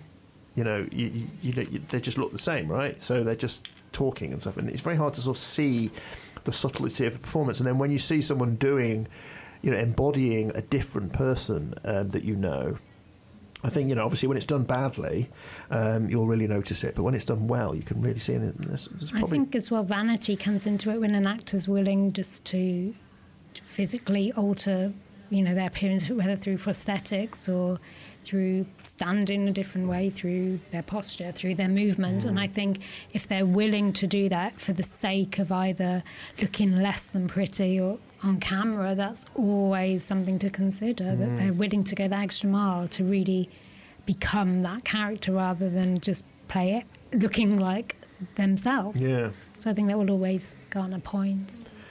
Um, I want to give a shout out to Sharon Warren in that part, as, in the, is playing the part of uh, Ray Charles's mother, who I've um, I, uh, uh, again when I saw the film in 2004, her performance is she's instilling a, a kind of uh, powerful sense of, of independence and strength in him. Well, obviously, you know, he came in from a very disadvantaged position. Um, you know, poor black guy in America who was blind. It's um, you know, she taught him not to not to take any help and really push pushes himself. Um, great performance from her, and I don't think she's ever seemed to have done anything since Sharon Warren. I don't know, I may be wrong. Daryl Davis, I know you're out there. Um, let us know what I might have missed, but um, yeah, that's another another one I would like to to give a shout out for 2004's Ray. So, do we have anything else? Lucy has got her rolling um, multiple pages of her of her notebook ready for us. Well, most of what I wrote today has already been talked about, so that that's that's great. it. La Vie en Rose was another of my was uh, main choices. She's just stunning in that, and it's such a beautiful story and heartbreaking. Yeah. Um, but it, it's um, yeah, Marion Cotillard is just incredible in that role. Um, the, um, another one I'd like to mention, which is another French one, is Gainsbourg. Um, I haven't seen that. Life. It, it's fantastic. I've not, I've actually not seen it in a while now, but it's one of those films that sticks so clearly in your memory and imagination that I it, it's I still remember it like I watched it last week, which is quite a you know I watch a lot of films, and for it to stick and for it to stick that well, it, it's it's brilliant. It's um, by Joann Sfar, if I've pronounced that correctly, um, and it's based on his graphic novel that he wrote about Gainsbourg originally, and it incorporates um, images from that as animations, and it, it's the whole thing's got this wonderful um, fairy tale quality to it. I'm It's- sold, yeah. yeah. it, it's um, borderline fantasy. It's it's got the really it's got his life story. It goes from his childhood right through his death and everything in between. Um, there's not very much that's glossed over, and it, it doesn't. Though he was an incredible, incredible man, he also wasn't necessarily the the best of men. um, and it, it, you know, it, it it treats him as that. Um, there, there's nothing, you know, there, there is an uh, element of it being romanticized, but that's kind of unavoidable with someone like Serge Gainsbourg. Um, see, he is that to an extent, um, but it also doesn't pretty it so much. It, it um, we, but it has this. I say it's a fairy tale like quality to it. It's quite dreamlike, and it, it's it's if you can if you haven't seen it, do try and find it. It can be mm. fairly difficult to get hold of. It didn't. When I don't did- think it ever had a proper release here. It's I saw it. I, s- oh. I did see it at Cineworld. Or you? yeah. Oh, okay. With my brother, and I just remember it being very bonkers. Yeah. uh, I, and that's probably why I never saw it. I never put it into my biopic list because it didn't feel like a biopic. It felt like a fantasy. yeah. Um, yeah, and that's that totally makes you want to watch it as well again. Thank you for bringing that up. I completely forgot. Yeah. Um, I've just remembered uh, another one that I was desperate to mention. Um, I remembered one more too. Okay, well- yeah, you probably got the same Guess, one. guess first, Sabina. Okay, um, Beyond the Sea. Mm, Bobby Darin. Yes, because I I started that one. I was like, this is gonna be great, and I was like, oh no, it was just it just descended into this fantasy. Um, but Kevin Spacey really wanted to make this story because his Bobby Darin was his mum's favourite singer, so he wanted to make this film for his mum. And it starts off well, and then it goes into this strange, like, fantasy. It's like he's doing a production of his life story, and eh, I just don't know. I, I didn't. Yeah, it could have been very good. It could have, it could have, you know, been. I'm not saying walk the line, but it could have gone on that Mm. kind of trajectory. And instead, it, it just went on this fantastical route, and I wasn't into it. I just thought it went quite farcical. I didn't like it at all. Oh. And I love Bobby Darin's music. I love the songs. So for me, it was really a disappointment. But then I could. I don't know if, if did you like it? I haven't seen that, Okay. I'm afraid. Yeah. So it's another one on the watch list. Yeah, I'm curious how if I watch it again, if I'll enjoy it more. But I was so looking forward to it, and Again, I yeah. think it's interesting because I think Bobby Darin is someone that I certainly don't know anything about, and I think a lot of people may not know too much about him. So you're going into the. A lot I'm old, that's why. um, I, I, I, um, I guarantee I'm the oldest person in this room because I remember, um, you know, back in uh, the film I wanted to mention, 2003. Now, no one's going to have heard of this. I might be wrong. Eroica. Anyone heard of this? Eroica? Eroica, fantastic film. About the Eroica Symphony. Um, it's, it's directed by Simon Cellan James. Um, now, what it was was it was a BBC film that was a co-production between their drama department and their classical music department. So it's it is a uh, a film about a, a single day, which is the first performance of. Which was the 9th of June 1804, I remember it well, um, when it was the first performance of Beethoven's Third Symphony, which later became known as the Eroica Symphony. Um, it was so. What we have is we have Ian Hart playing Beethoven, um, introducing the, the performance, and then we have a full performance. So it is a musical biopic with a, lo- a, a large part of it is a, sing, a single performance. But the, all the, it, for the first time, it was all of the instruments, the size and number of players, and the size of the room that it was originally performed in. So it is it is it is a kind of reconstruction of that event, um, and and it, and that's what makes it really interesting because it feels like it is, and, and it, it was a you know in the in history of classical music it was a very pivotal pivotal moment because uh, Haydn came along and, and watched the performance and declared from this day forward everything is changed. And it's kind of the end of, of a classical movement to a romantic period of, of classical music. Certainly was this is the film that got me into classical music actually because one of the things that you have in it is this rec- this you suddenly realise how music was performed then how basically only rich people could hear it. Certainly you know this type of music only rich people could hear it. So you've got you know this this Jack Davenport plays this patron who, who puts this performance on and then you've got um, these musicians playing it, and then the only the, the, the servants having to sort of stay stay still, very emotionless, whilst their minds have been blown. They've never heard anything like this. You know, even less than the than the than the, than the invited audience. They're hearing this stuff, and it's it's incredibly powerful. It reminds you of the power of music. Um, so um, it's it's a film that seems to have disappeared. As I say, it was a BBC film. You know, Ian Hart. Um, but I would I'd recommend you you look into it if you're interested in in sort of if you don't know much about classical music, it's a great kind of way of kind of experiencing it almost as if it's a gig. You know, not just not a, con- a concert, a gig, because they're in this, you know, this rich person's uh, lounge. Um, and um, he originally the, the, the, the symphony was was named for Napoleon, and um, he'd become disheartened with Napoleon tore the front page off with the name and the dedication and it changed the name of it. But yes, um, I wanted to mention that once. If anyone out there hasn't heard of their Eroica Symphony, then listen to that and watch that. Right, we are right up at the end of the show. I'm sorry to say. Anyone have any artists that they would love to see a biopic of that has not yet been made? Uh, Glen Campbell. Oh yeah, I like that. I don't know. I need to at least maybe have some time because it's only recently. Uh, Yeah, he only recently departed. yeah. Glen and there's Campbell. been there's an excellent documentary that came out uh, last year or the year before, which covered the sort of the last years That's and right, the yeah. uh, the family going on. To, you know, the family forming the band to go on and do his last tour, and it's incredibly powerful and Mm. moving. And uh, Yeah, it's very- yeah, I've seen that, it's great, yeah. yeah. As he was suffering from, from Alzheimer's. But he has a story to tell, that's for Mm. sure. Um, and it, you know, you know, good rock and roll story as well. Okay, the Glen Campbell story Yeah. is, is uh, Tim's bid. Yeah. Lucy Wilson, let me say, I was going to say Lucy Wilson, apologies, you have not uh, changed your name. Uh, I'm, I know what you're going to say. I think I know what you're going to say. I think I know what you're going to say, but am I wrong? Possibly. Um, it would be quite a horrific one, but um, GG Allin.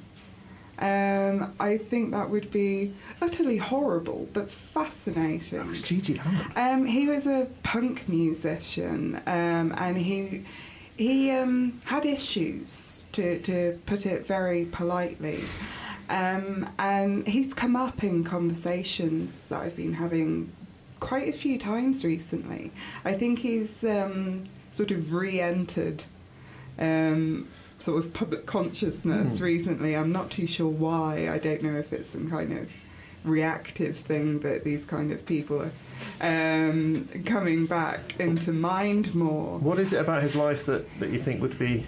I'm looking at a picture of him now, it looks absolutely terrifying. Oh yes, Um, yes. What is it about Um, his life? It- Well, he he was um, he was christened as Jesus Christ, Allin. That's gonna put some pressure on you, isn't it, yeah, as a hi- child? his father um, was convinced that he was going to be the new Messiah, Hmm. and his father was um, a, a terrifying, awful, awful person. He made his family dig their own graves in the cellar, and Hmm. yeah, so G.G. Allin didn't have the best upbringing. It was never going to turn out brilliantly for him.